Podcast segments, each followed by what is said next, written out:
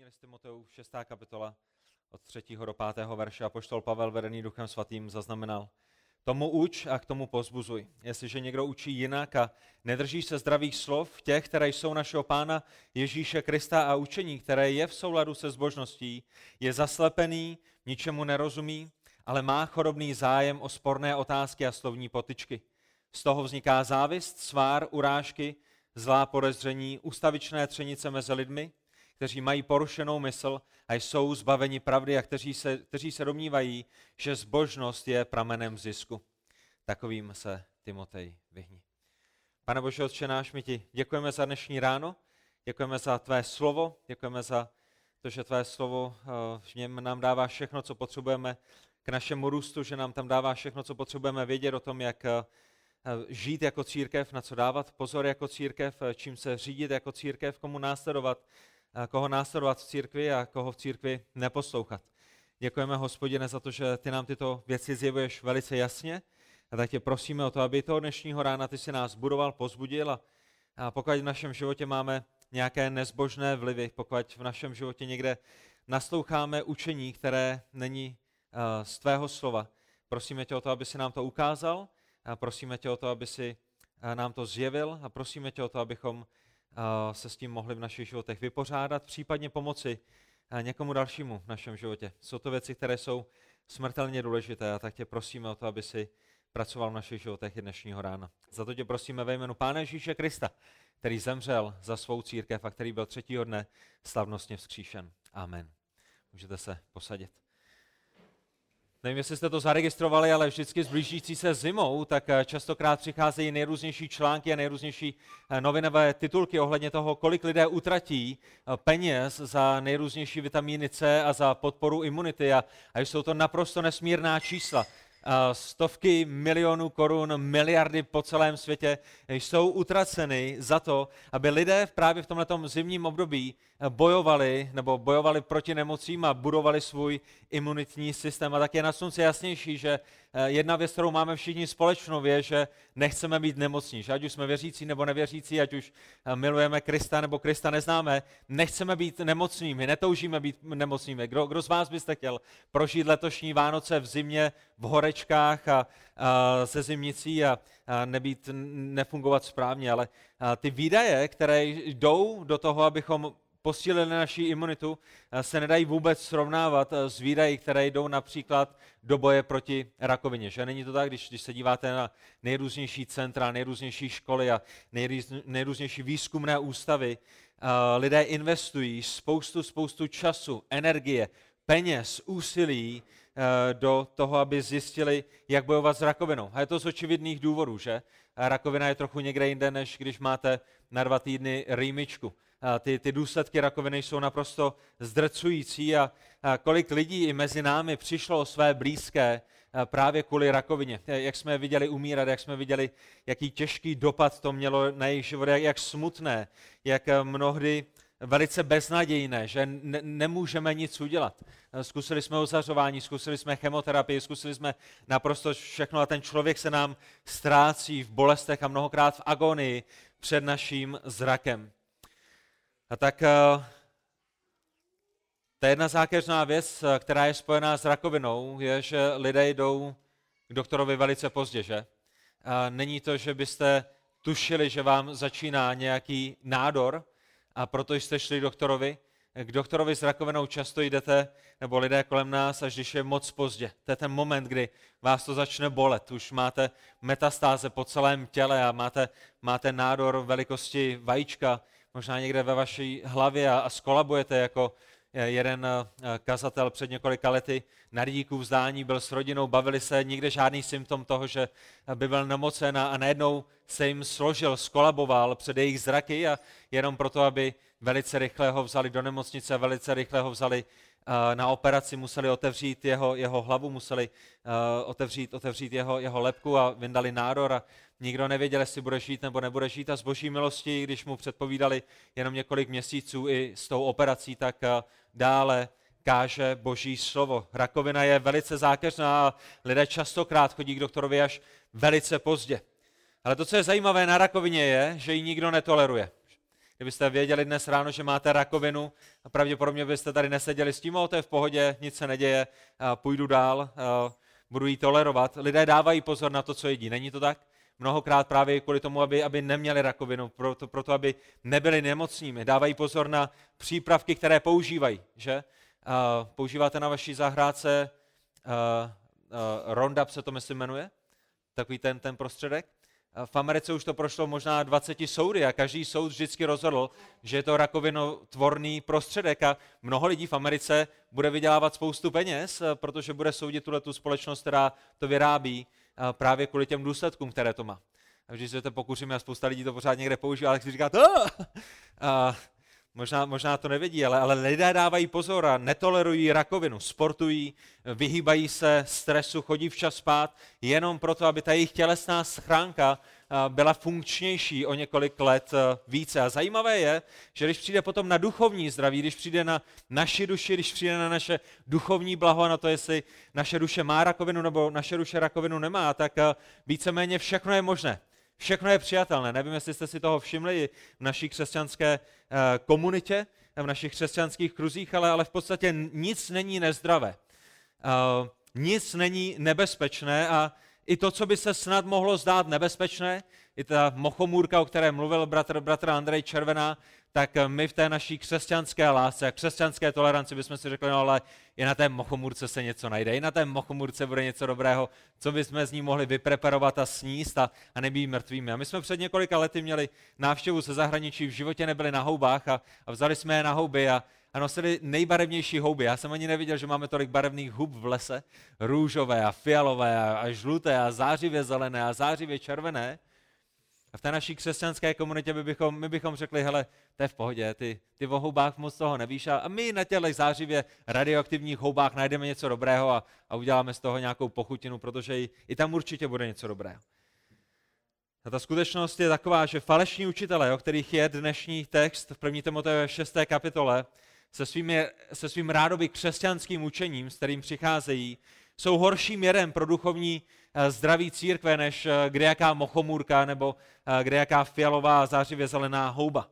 Zatímco rakovina může zahubit pouze to naše tělesné tělo, naši tělesnou schránku, tak falešní učitelé s jejich falešným učením mohou doslova do písmene zahubit naši duši pro věčnost pekle.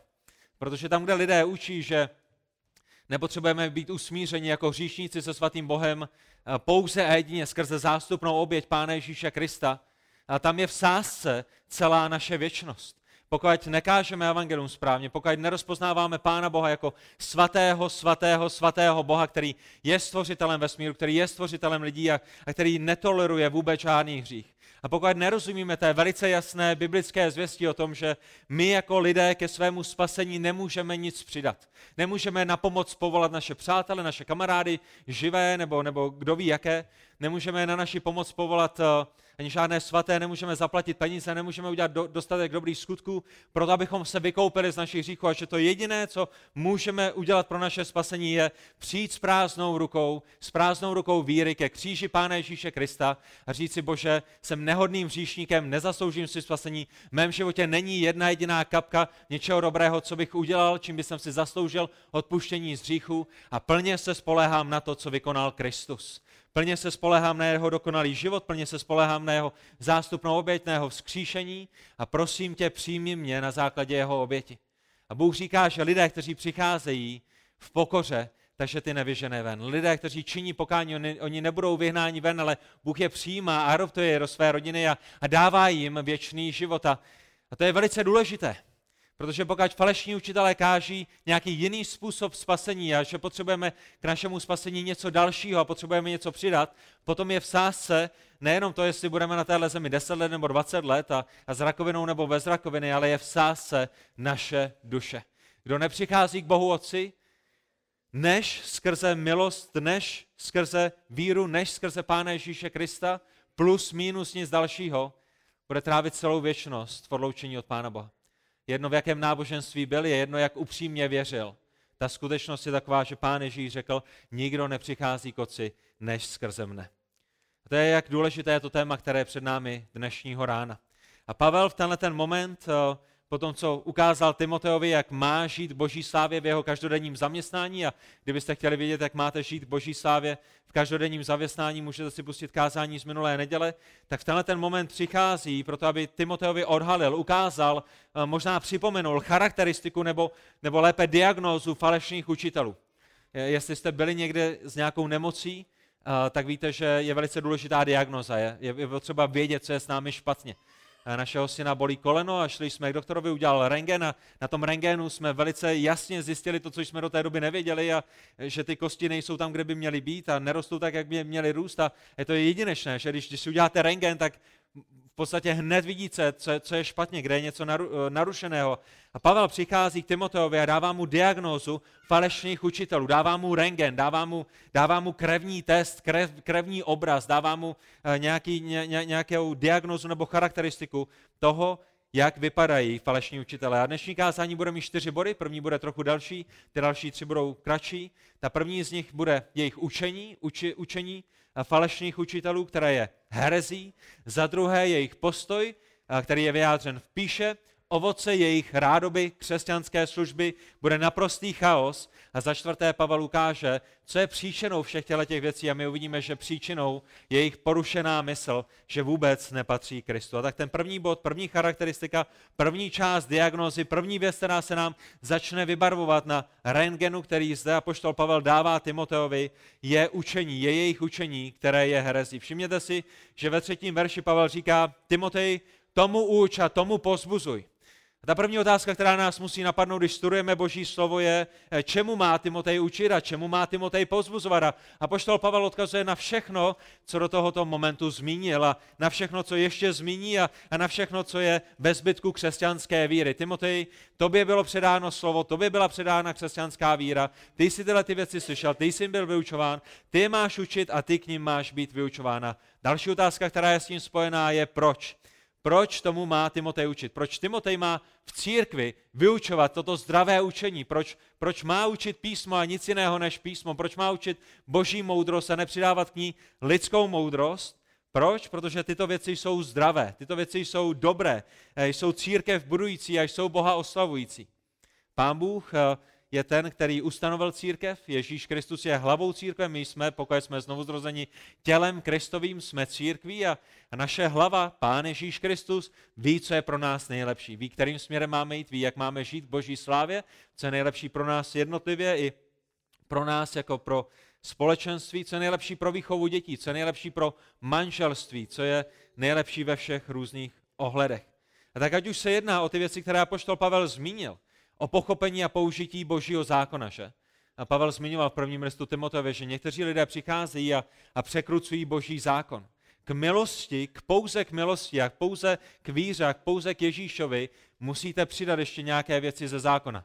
Tohle smíte jíst, tohle nesmíte jíst, tohle si můžete oblékat, tohle si nesmíte oblékat. Nesmíte vstupovat do manželství.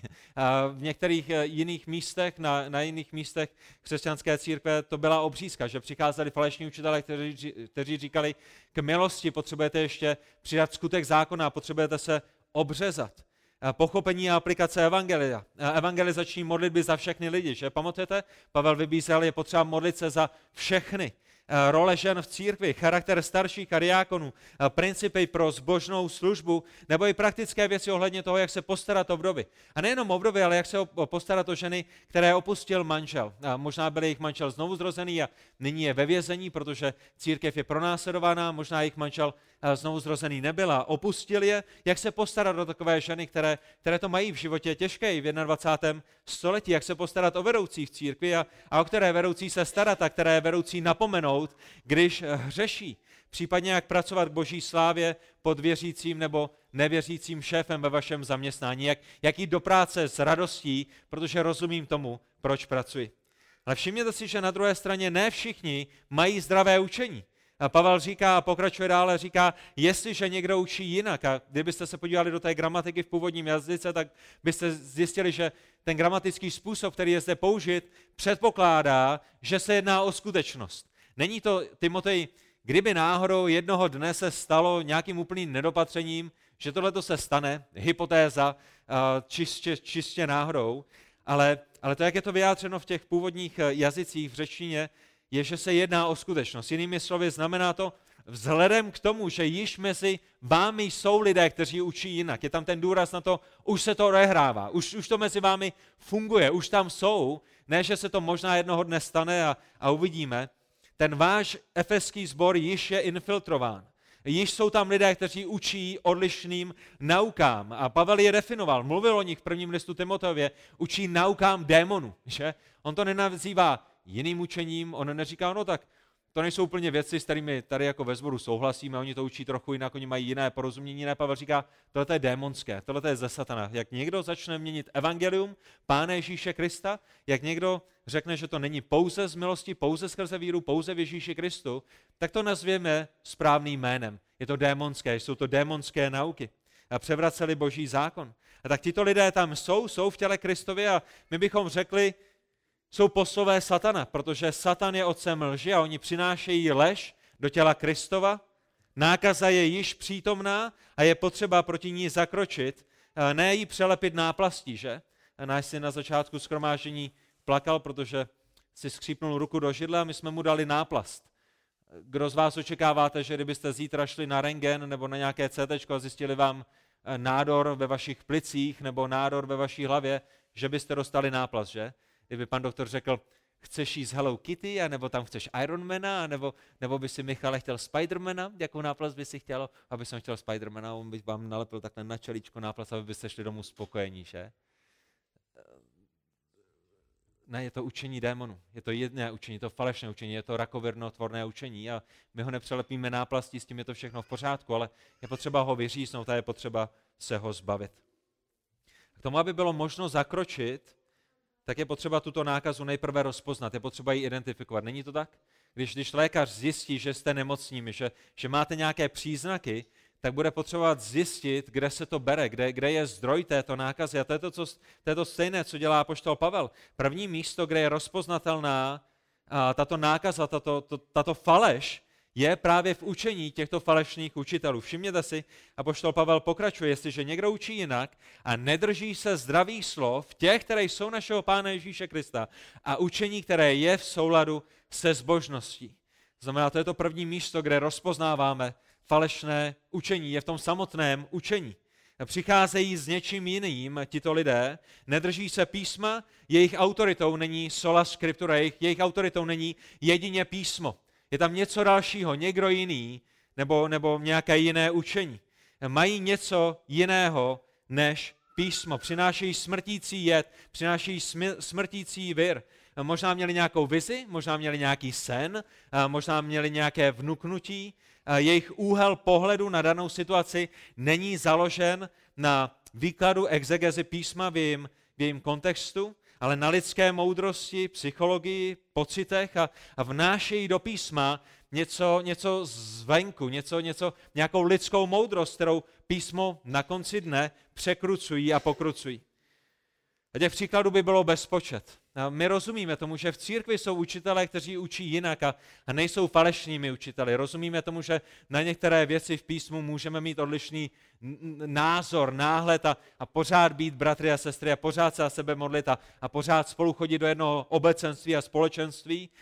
Ale, ale v případě, že začnete popírat, že Bůh je jediný a pravý Bůh, potom už jste za hranicí ortodoxního křesťanství. Potom už nemůžete být v křesťanství. Pokud eh, není jeden Bůh, který existuje ve třech osobách, potom nejste křesťanem, protože písmo učí, že náš Bůh je jeden jediný Bůh existující ve třech osobách.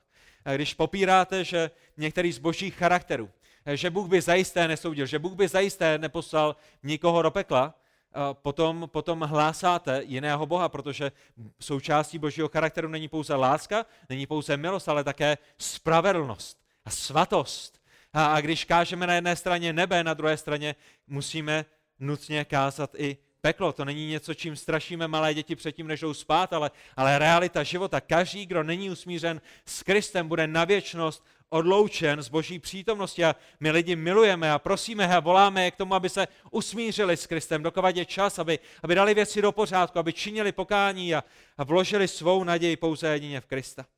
A pokud někdo popírá boží stvořitelské nebo vykupitelské dílo a pokud někdo popírá Kristovo početí duchem svatým a narození z Pany, kdy, kdy, kdy Bůh v Ježíši Kristu ke svému božství přidal lidství tímto způsobem, nebo Kristovo věčné božství, Kristův bezříšný život, Kristovi zázraky, Kristovo tělesné vzkříšení. I v křesťanských kruzích jsou lidé, kteří popírají, že Kristus byl fyzicky vzkříšen. Ale apoštol Pavel říká v prvním listu Timoteovi, že pokud Kristus kříšen nebyl, potom my nemáme žádnou naději a naše křesťanství je prázdné, je naprosto na nic a máme jít dělat něco jiného, protože pokud Kristus nebyl fyzicky vzkříšen, potom nebudeme fyzicky vzkříšeni ani my a jsme naprosto ubohými. Když někdo popírá Kristův druhý příchod, jeho věčnou vládu nebo spravedlivý boží soud, je již za hranicí toho, co patří do křesťanské víry. A tito lidé používají veršíky, ale ty verše jsou naprosto vytržené z kontextu. E, nejdou o tři verše dopředu, nejdou o tři verše dozadu, jenom vytrhnou něco, naprosto to překroutí. A v důsledku to nejzávažnější je, že spasení není pouze z milosti skrze víru. Potřebujete ještě někoho dalšího, potřebujete ještě nějaké další skutky, potřebujete proto ještě něco udělat, potřebujete ještě někam přidat peníze, potřebujete ještě něco dalšího. Spasení není pouze skrze Ježíše Krista.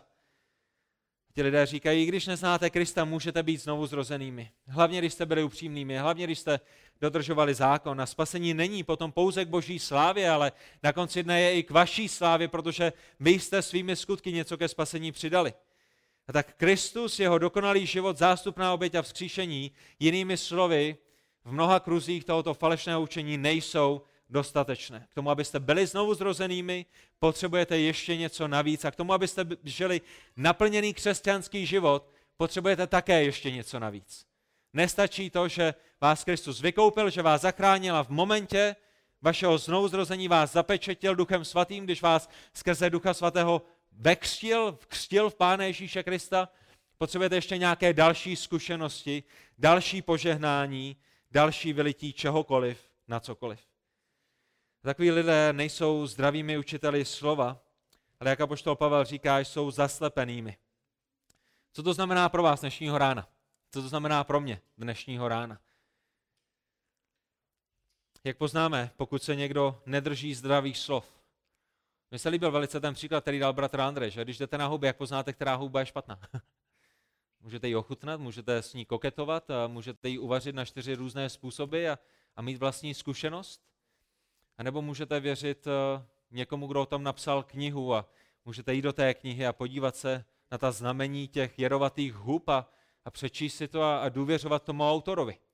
A my zde zajisté máme a, eh, lepší knihu než a, eh, nějakou přehlídku jerovatých hub.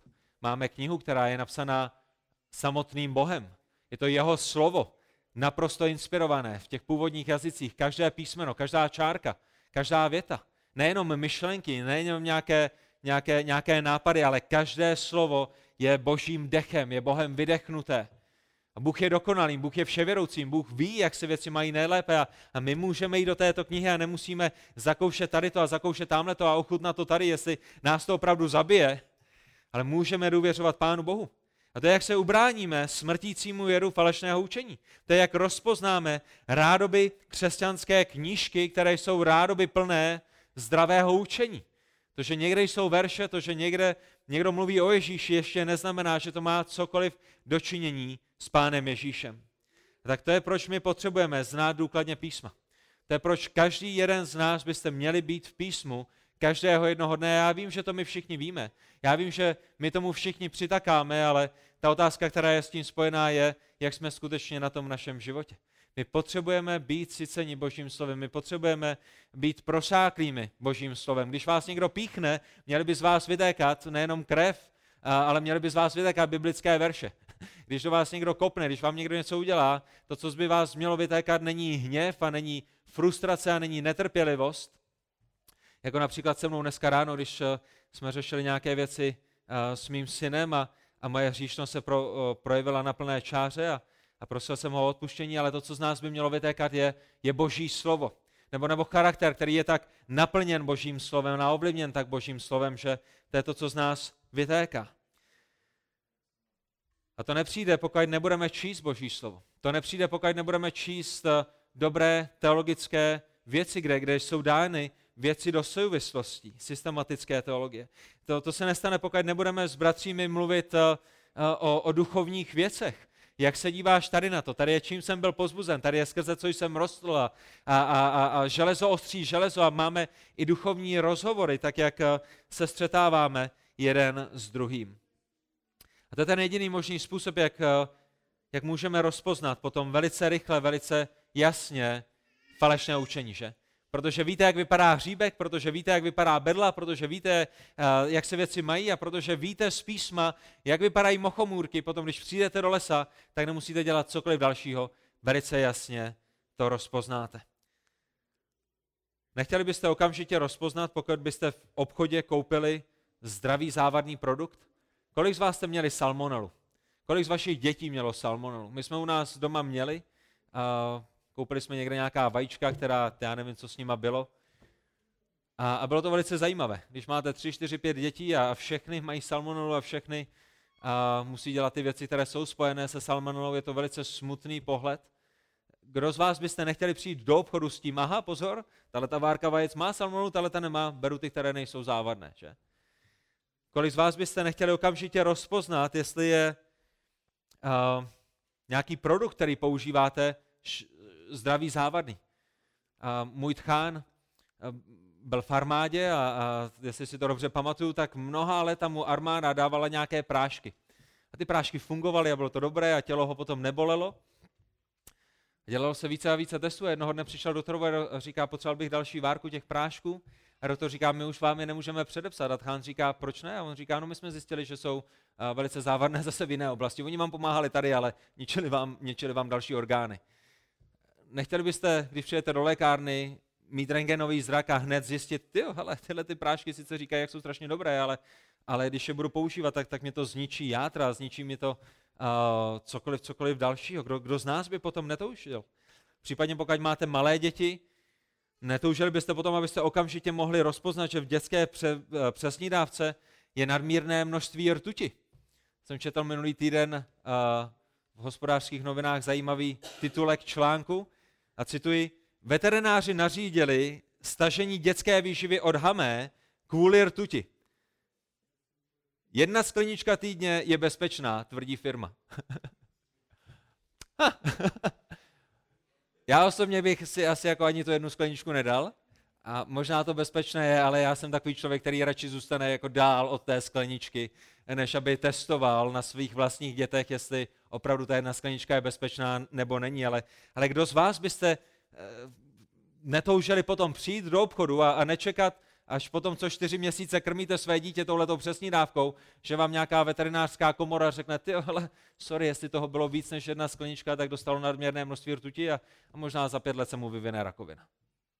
Kdo z nás bychom potom netoužili? A přesto někdy křesťané nemají problém s hutnými porcemi několikrát týdně nezdravého falešného učení, které způsobí daleko větší věci než, daleko horší věci než rakovina. Zajímavé je, jak moc dáváme pozor na tělo, ale už ne na naši duši. A tady je jedna důležitá věc, která je s tím spojena. Zdravé učení vždycky vede ke zbožnosti. Pavel říká, jestliže někdo učí jinak a nedrží se zdravých slov, těch, které jsou našeho Pána Ježíše Krista a učení, které je v souladu se zbožností, učení, které vede ke zbožnosti, učení, které podporuje zbožnost. To znamená, to, co Pavel říká, je, že to falešné učení je také viditelné na tom, že nevede ke zbožnému způsobu života. Zdravé učení vždycky vede ke zbožnosti, falešné učení se svou lží však nikoliv. A kdybyste se chtěli doma podívat, můžete jít do 2. Petrovi 2, 1 až 22, můžete jít do listu Judova, 4. kapitoly 8. 16. verše. Ale toho dnešního rána, když se se mnou podíváte do Matouše, do 7. kapitoly od 15. verše, tak uvidíte, co říká pán Ježíš. A pán Ježíš říká to stejné. Mějte se na pozoru před falešnými proroky, mějte se na pozoru před falešnými učiteli, mějte se na pozoru před těmi, kteří k vám přicházejí v rouchu ovčím, ale uvnitř jsou dravými vlky. Pán Ježíš říká, dávejte pozor, protože uprostřed církve budou lidé, kteří budou vypadat jako křesťané, budou mluvit jako křesťané, budou se modlit jako křesťané, budou zpívat jako křesťané, budou mít knížky, které budou vypadat jako křesťanské, budou mít kázání, která se budou zdát jako křesťanská a na dveřích jejich kostelů bude napsáno, že jsou Kristovou církví, ale ve skutečnosti jsou pouze dravými vlky. Jak je poznáte? Po jejich ovoci je poznáte, což se sbírají strní hrozny nebo zbodláčí fíky? Zdravé Kristovo učení, výklad písma, vede vždycky ke zbožnému, svatému, posvěcenému způsobu života. Tam, kde je to učení jiné, to vždycky vede ke hříchu, vždycky to vede ke zbožnosti, vždycky to vede daleko od Krista. Tito učitelé nevolají lidi k tomu, aby byli více jako Kristus, nevolají je k tomu, aby činili pokání, zlehčují hřích, eh, opouštějí, nevolají lidi k tomu, aby opouštěli jejich hřích a, a nejde jim o vyvýšení Boha, nejde jim o posvěcení církve, jde jim o cokoliv jiného. A pán Bůh jasně varuje v prvním listu tesalonickým, v 5. kapitole 21. až 22. verši, kde říká skrze apoštola Pavla, všechno zkoušejte, co je dobré, to pevně držte a všechno, co vypadá zle, toho se vystříhejte. Vidíte ten princip? Všechno zkoušejte. Buďte jako berojští v knize skutků, že? Pavel učil, Pavel kázal a berojští říkali, to je zajímavé, to je dobré, ale my se půjdeme přesvědčit do synagogy, do starého zákona, jestli ty věci, které ty kážeš, jsou souladu s tím písmem, které již bylo zjeveno. To je to, co říká Pavel zde. Všechno zkoušejte, všechno zkoumejte, všechno, ať už je zde uh, kterýkoliv starší, ať už je zde kterýkoliv host, ať už čtete jakoukoliv knihu, ať už na internetu vidíte jakékoliv kázání od kohokoliv. Prověřujte to s písmem, mějte písmo otevřené ve vaší náruči. Všechno zkoumejte a když zjistíte, že je to dobré, když zjistíte, že je to v souladu s písmem, tak se toho pevně držte. Nepouštějte se to. Ale všimněte si, všechno, co vypadá zlé, toho se vystříhejte. Pokud máte jenom podezření, že je tam něco zlého, vystříhejte se toho. My jsme měli rozhovor s jedním bratrem tento týden ohledně jednoho určitého autora. Boží slovo říká, co vypadá zle, toho se vystříhejte. Já jsem musel říct bratrovi, že nejsem expert na tohle autora, mohl jsem mu říct jenom, co ostatní lidi, kteří si vážím o tom autorovi, říkají. Vypadá to zle, je spousta dalších věcí, o kterých vím stoprocentně, že jsou dobré. Tady jsou knihy, které čty, tady do toho s tím se ani nezapletej. Vypadá to zle, vystříhejte se to. A přesto je přístup mnohých, mnohých v dnešní době mezi křesťany spíš způsobem, co mě nezabije, to mě posílí. Není to tak? Ve světě, že a co tě nezabije, to tě posílí. A hele, jestli, jestli tě to neublíží, tak, tak tě to posílí. A, a boží slovo říká, ne, pokud to jenom vypadá zle, tak se toho vystříhej. A my v naší možná světskosti nebo s lidskou moudrostí žijeme spíše i v tom křesťanském světě, co mě nezabije, to mě posílí. Já tady z té mochomůrky můžu vyndat něco zdravého, něco dobrého, to mě nezabije, to mě posílí, jenom abych za pár týdnů zjistil, že jsem s tím vybrali to špatné, protože jsem neměl dostatek rozlišování a, a jsem mrtvý. Já jsem to zmínil před několika lety a zmíním to i dnes a vy možná budete mít lepší příklady, ale uh, víte, že každoročně tady v Čechách probíhá konference Global Leadership Summit. Je to konference, která je přenášena ze zahraničí, je překládána do češtiny a je to konference, kde, kde vystupují křesťané i nekřesťané a je to konference pro vedoucí. Problém je, že na tu konferenci jede spousta vedoucích církve a, a mnohdy ty naprosto nekřesťanské strategie a nekřesťanské vedoucovské principy, které tam slyší, tak přenášejí do církve. A legrace je, když se vám tam potom objeví T.D. Jakes, kterého mnozí považují za křesťana, jeho knihy jsou tam hojně prodávány a vy na to upozorníte, tak eh, lidé s tím nemají problém. A i mezi kazateli byli někteří, kteří s tím neměli problém. A to, co je důležité pro ně, bylo, ale T.D. Jakes má velký sbor a má tam tisíce lidí a zajisté dělá něco dobře. A ano, možná má někde špatné učení, ale, ale my, si, my si od něj vememe ty dobré věci, protože chceme mít velké sbory a toužíme potom, aby, aby chodilo hodně zbory, uh, hodně, hodně lidí. A, tak to, co je důležité, je, že má velký sbor, ale to, co důležité není, je, že je modalista. Víte, co znamená, když je někdo moralista? Jste tady někdo moralista? Pokud jste moralista, tak nejste, nejste v křesťanství, nejste křesťanem. Pokud jste moralista, tak nevěříte ve stejného Boha, ve kterého věří křesťané. Pokud jste moralista, tak jste byli rozpoznáni jako heretik před mnoha, mnoha, mnoha, mnoha, mnoha stoletími. A není to něco nového. Člověk, který je moralista, nevěří v to, že je jeden Bůh, který by existoval věčně ve třech osobách. Který by věčně existoval jako Bůh Otec, jako Bůh Syn a jako Bůh Duch Svatý. Moralisté věří v jednoho Boha, který má tři různé manifestace. V jedné době se manifestoval, ukázal jako otec, v jedné době se ukázal jako syn a nyní se ukazuje jako duch svatý. A v tom je veliký rozdíl, protože je to úplně jiný Bůh. Není to jeden Bůh existující ve třech osobách, je to jeden Bůh, který se v různých časech a v různých obdobích různě projevuje. Ale to, co je důležité, je, že má velký sbor a my se od něho můžeme hodně naučit. Všechno, co vypadá zle, toho se vystříhejte, to, co říká poštol Pavel. Mezi námi křesťany, co mě nezabije, to mě posílí.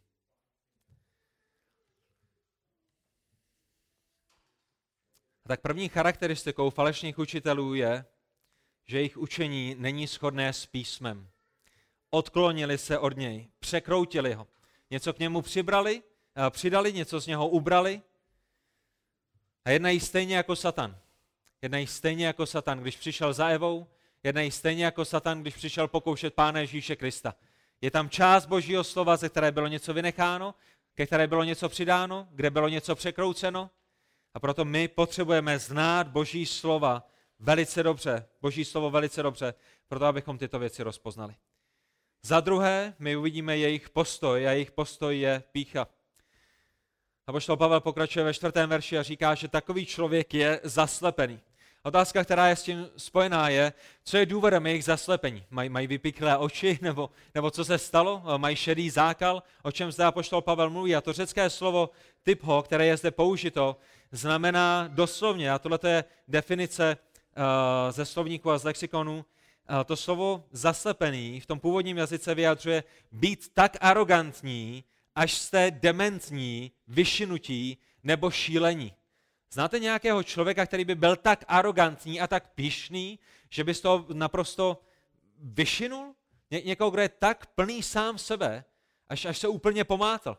A ta slova, to jsou, to jsou slova, která jsou použitá ve slovníku. Tak pišný a arrogantní, že je naprosto zaslepený. Extrémně pišný anebo šíleně arrogantní. Dává to smysl, že? Dává smysl, že jejich postoj je pícha. Jak to, že to dává smysl? No pokud jste falešným učitelem, který bere boží slovo a říká si, ne, toto není dostatečné, ne, toto není věrné, ne, já božímu slovu rozumím, než samotný pán Bůh a musím k němu přidat své vlastní učení, tak vidíte, jak velká je jejich arogance.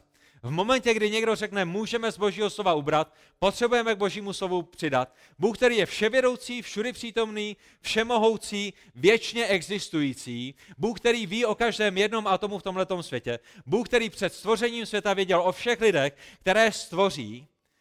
Bůh, který žije v minulosti a v, a v budoucnosti tak, jako by to byla přítomnost, který zná i ty nejskrytější myšlenky našich srdcí.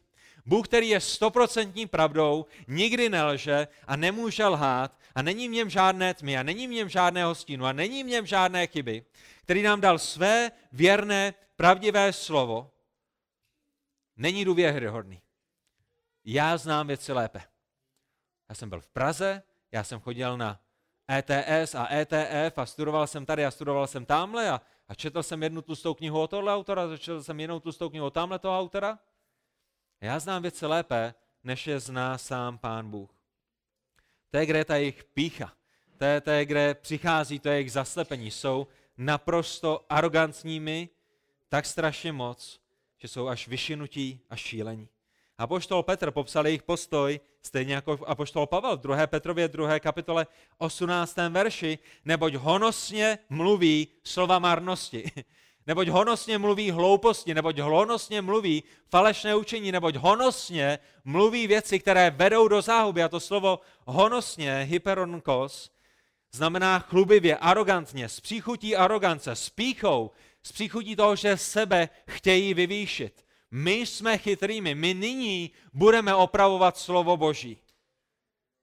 Církev ho 2000 let vykládá takto, ty verše jsou jasné, ale my se i v 21. století musíme vrátit k tomu, jestli tato doktrína je taková, jak jsme ji vždycky rozuměli. List judův.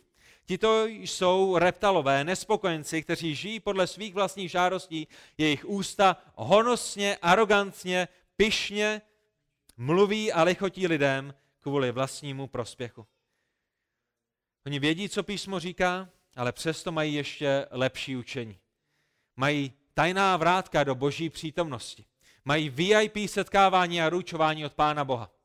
Ježíš se jim zjevil ve sprše, Ježíš se jim zjevil, když se zrovna holili. Ježíš s nimi stavěl sněhuláka, Ježíš s nimi byl na procházce kolem nějaké řeky a Ježíš jim řekl, co by církev teď potřebovala vědět.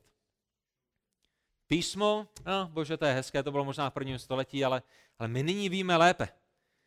A proto si myslí, že mohou mít autoritu nad písmem a v důsledku, kdybychom to vyjádřili pouze jedním jediným slovem, to, co oni dělají, je rouhání. Rouhají se svatému Bohu, rouhají se tomu, co Bůh řekl o svém slovu a vysmívají se. A ve své píše myslí, jak jsou moudrými, když se staví vlastní, když staví svou vlastní tělesnost a svou vlastní světskou moudrost nad písmo. A poštol Pavel říká, tito lidé ničemu nerozumí.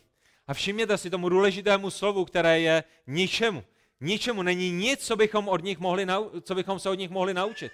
Co byste se chtěli naučit od člověka, který ničemu nerozumí, když přijde na písmo? Není nic, co bychom od nich potřebovali přebrat. Není nic, do čeho nám mohou dát zbožní vhled. Proč? Protože na konci dne ničemu nerozumí. Rozumí tomu, jak obrat chudé lidi o peníze, rozumí tomu, jak hlásat evangelium prosperity, rozumí tomu, jak svádět upřímně věřící a jak je vést do zahynutí, ale když přijde na věci boží, když přijde na posvěcení církve, když přijde na otázky spasení, ničemu nerozumí. Jejich knihy mohou být bestsellery, jejich sbory mohou mít tisíce členů, jejich popularita může být celosvětová, ale slovo Boží říká, ničemu nerozumí, jsou arrogantní, jsou zaslepení a když přijde na evangelium a zbožnost, tak jsou naprosto mimo. A nejenom, že ničemu nerozumí, mají chorobný zájem o sporné otázky a slovní potyčky. Vyžívají se chorobně v těle těch věcech. Už jste někdy kolem sebe měli člověka, který opravdu byl tak jako chorobně naladěn na nějaké věci? chorobně nenáviděl Spartu, nebo chorobně nenáviděl Slávii, nebo, nebo chorobně nenáviděl tady to a tamhle to, nebo měl až takový jako chorobné touhy po určitých věcech. Že vždycky, když viděl nějakou knihu, tak si ji musel koupit. A tenhle ten člověk má chorobný, překroucený, nevhodný, smrtící zájem o sporné otázky a slovní potyčky. Milují spekulace, vyžívají se v nesmyslech. Nejde jim o celé učení, nejde jim o důležité doktríny, ale vždycky někde najdou nějaké slovo, nějakou čárku a celý jejich život bude jenom tady o těch věcech. Proč? Protože když přijde na zdravé učení, tak jemu naprosto nerozumí. A tak to jediné, co jim zbývá, je, že půjdou do hloupostí a do blbostí a, a budou stát na věcech, které jsou naprosto mimo. A o nich se budou hádat a do nich budou nípat a v nich oni budou experty a budou v nich mít PhD ale na konci to nikomu nepomáhá, nikoho to nebuduje, nikoho nevedou k růstu, nikoho nevedou k hlubšímu poznání Boha nebo k svatějšímu životu. Nípají se ve věcech, které jsou všem kolem 2000 let jasné. Za třetí, jaké je jejich ovoce? Jejich ovocem je chaos. Z toho vzniká závist, svár, urážky, zlá porezření, ústavičné třenice mezi lidmi. To falešné učení, o kterém zde mluvíme, bylo prvně odhaleno v tom, že nevedlo ke zbožnosti a nyní je odhaleno za druhé v tom, že nevede k jednotě. Jak by také mohlo výjít k jednotě, protože to jediné, co nás sjednocuje, to jediné, co nás přivádí dohromady, je zdravé učení písma, že? To jediné, co sjednocuje Kristovu církev, je zdravý výklad písma. Rozumíme mu kontextuálně, rozumíme mu gramaticky, rozumíme mu v historickém kontextu a, a tam, kde je písmo správně vykládáno, tam je církev sjednocována. Ta jednota není na základě toho, že jsme odložili pravdu. Ta jednota není na základě toho, že jsme si řekli, nebudeme mluvit o doktrínách, nebudeme mluvit o věcech, které nás rozdělují, proto abychom mohli mít nějakou falešnou jednotu založenou na lži nebo polopravdě nebo na věcech, o kterých nesmíme mluvit. Ta skutečná jednota, která v církvi musí být, a ta jediná jednota, kterou církev potřebuje, je jednota, na pravdách Božího slova, ale tu oni nemají, protože oni slovu nerozumí a mluví o hloupostech a i s ostatními falešnými učiteli se hádají o hloupostech a, a to jediné, k čemu to vede, je svár, závist, urážky, porezření a ústavičné třenice mezi lidmi. Když jste v jejich kruhu, když jste v jejich kruhu, když jste v jejich přítomnosti, to je to, o čem to vždycky je. Třenice a sváry a, a debaty nad naprostými hloupostmi nedůvěra, soupeření, porezírání, obvinování na všech frontách. My musíme končit a proto je zde čtvrtý bod. Příčina jejich jednání. Jak je, jak je možné, že někteří lidé jsou toho schopni? Jak je možné, že jsou ve schromáždění? Jak je možné, že, že skončí na takovémto místě? A poštol Pavel nám říká, že příčinou jejich jednání je porušená mysl. My čteme, kteří mají porušenou mysl a jsou zbaveni pravdy a kteří se domnívají, že zbožnost je pramenem zisku. Příčinou jejich jednání je, že mají porušenou mysl, jinými slovy, nejsou a nebyli znovu zrozenými. 1. Korinským 2.14 mluví o přirozeném, tělesném, duševním člověku. 1. Korinským 2.14. Duševný, jinak řečeno přirozený tělesný člověk, však nepřijímá věci ducha, s velkým D, věci ducha svatého, ducha božího, neboť jsou mu bláznostvím a nemůže je poznat, protože mají být posuzovány, posuzovány, posuzovány duchovně. Jinak řečeno, tyhle ty lidé nemají mysl Kristovu, jak je to zmíněno v 16. verši. Proč? Protože jsou tělesnými, protože žijí v těle, protože jsou přirozenými, nejsou znovu zrozenými. Římanům 8, 7 až 8. Myšlení těla je totiž v nepřátelství vůči Bohu, neboť se nepodřizuje božímu zákonu, ba ani nemůže. Ti, kteří jsou v těle, se Bohu líbit nemohou. Jejich problémem je, že jejich mysl nikdy nebyla proměněna Duchem Svatým. Jejich problémem je, že, že byli blízko Kristu, ale neznali Krista. Byli blízko pravdě, ale, ale neznali, nepochopili pravdu. Nejsou Kristovi, nemají Ducha Svatého a nemohou porozumět duchovním věcem. A proto jediné, co mohou mít, je falešné učení. A my čteme, jsou zbaveni pravdy. Byli vystaveni pravdě, byli osvíceni pravdou, jak to říká Ilis Židům, a měli přístup k pravdě, ale byli od pravdy odtaženi, ve své tělesnosti ji odmítli. Bylo by pro ně lepší, kdyby pravdu nikdy nepoznali, kdyby se s pravdou nikdy nestřetli, kdyby pravda nebyla nikdy v jejich blízkosti. A jejich tělesnost je konec konců vidět i v jejich motivu. Proč dělají to, co dělají? Protože milují Krista? Protože touží po svatosti církve? Protože chtějí oslavit Boha? Ta odpověď je ne ve všech těchto třech otázkách. Oni se domnívají, že zbožnost v tom jejich podání je pramenem zisku. Oni se domnívají, že budou moci vydělat na tom, když budou hlásat jejich falešné nauky. Jejich motivace je velice, velice jasná. Jde jim pouze o peníze. Jde jim pouze o to, jak vytěžit z božího lidu. Tak jaký kontrast je to vůči Kristu? Není to tak? Když přemýšlíme o falešných učitelích a když přemýšlíme o Pánu Ježíši Kristu. Jaký kontrast? Pán Ježíš Kristus, který má dokonalou mysl Boží, protože je sám Bohem.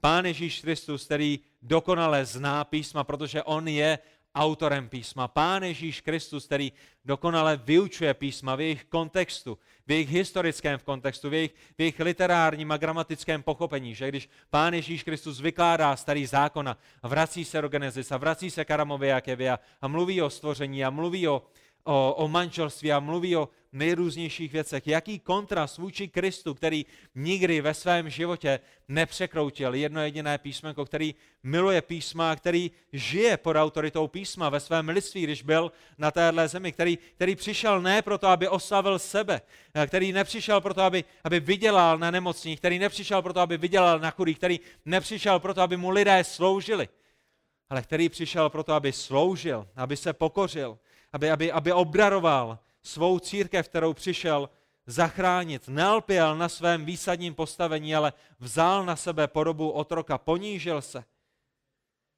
Nepřišel překrucovat Boží slovo, nepřišel svádět lidi daleko od Boha, nepřišel spekulovat o slovíčkách a nesmyslech a o nějakých filozofiích a nejrůznějších dalších věcech, ale přišel deklarovat pravdu Božího slova. Pravdu o boží svatosti, pravdu o lidské hříšnosti a pravdu o tom, že jediná cesta k Bohu a jediná cesta k odpuštění našich hříchů je pouze a jedině skrze něj. Skrze jeho dokonalý život, který žil na našem místě, skrze jeho zástupnou oběť, skrze jeho vzkříšení, že nikdo nepřichází k Bohu než skrze něj. A taky dnešního rána. Dveře do ráje jsou otevřené. Pokud zde dnešního rána sedíte jako dítě nebo jako dospělý, jako člen tohoto sboru nebo jako host v tomto sboru, a neznáte Krista jako pána a spasitele, Bůh přikazuje dnešního dne, čiňte pokání, odvraťte se od svých hříchů, přijděte v pokoře k božímu trůnu milosti, vyznejte své hříchy a spolehněte se na to, že to jediné, co je potřeba pro vaše spasení, vykonal Pán Ježíš Kristus v jeho životě, v jeho smrti a v jeho vzkříšení. A tak, pane Bože, Otče náš, my tě prosíme za nás samotné. Prosíme tě o to, aby si proměňoval naši mysl, aby si nám pomáhal v rozlišování toho, co je z tebe a co je z tvého písma a co není. A taky v té záplavě toho všeho, co můžeme si stáhnout na internetu a, a poslouchat na internetu a, a knih, které se dnes prodávají v křesťanských knihkupectvích. Bože, prosíme tě o to, abychom byli moudrými v tom, čím sytíme své srdce. Prosíme tě o to, abychom v první řadě znali tvá písma, aby si nás vedl svým duchem. Prosíme tě o to, aby si nám pomohl být obklopeni, být, být obklopeni zdravým učením, abychom zdravé učení také dál předávali a ve zdravém učení vyučovali a zdravým učením budovali a pozbuzovali k tomu, aby tvá církev mohla být jednotná. Hospodine, děkujeme za tvé slovo, děkujeme za Ducha Svatého, který, nás, který nám tvé slovo osvět, osvětluje. A tak Bože, my dnešního rána přicházíme v pokoře a prosíme o to, aby se nás vedl. Aby se nám ukázal, kde možná nasloucháme něčemu, co není zdravé, aby se nám pomáhal v tom i rozlišovat, kdo je falešným učitelem a kdo možná jenom má jiný pohled a, a můžeme ho stále nazývat bratrem a můžeme se s ním pořád radovat a můžeme s ním i nadále spolupracovat, že ne každý, kdo má stejný pohled na každý jeden verš písmu, je nutně heretikem a, a člověkem, který svádí církev, ale že i, i, i mezi bratřími můžou být rozdílné názory. A i skrze ně můžeme lépe porozumět tobě a, a, a lépe přemýšlet o písmu a, a, a lépe zápasit s písmem. A tak i dnešního rána potřebujeme tvoji pomoc tomu, abychom i v této oblasti žili ke tvojí slávě. My tě za tu pomoc prosíme. Ve jménu Pána Ježíše Krista. Amen.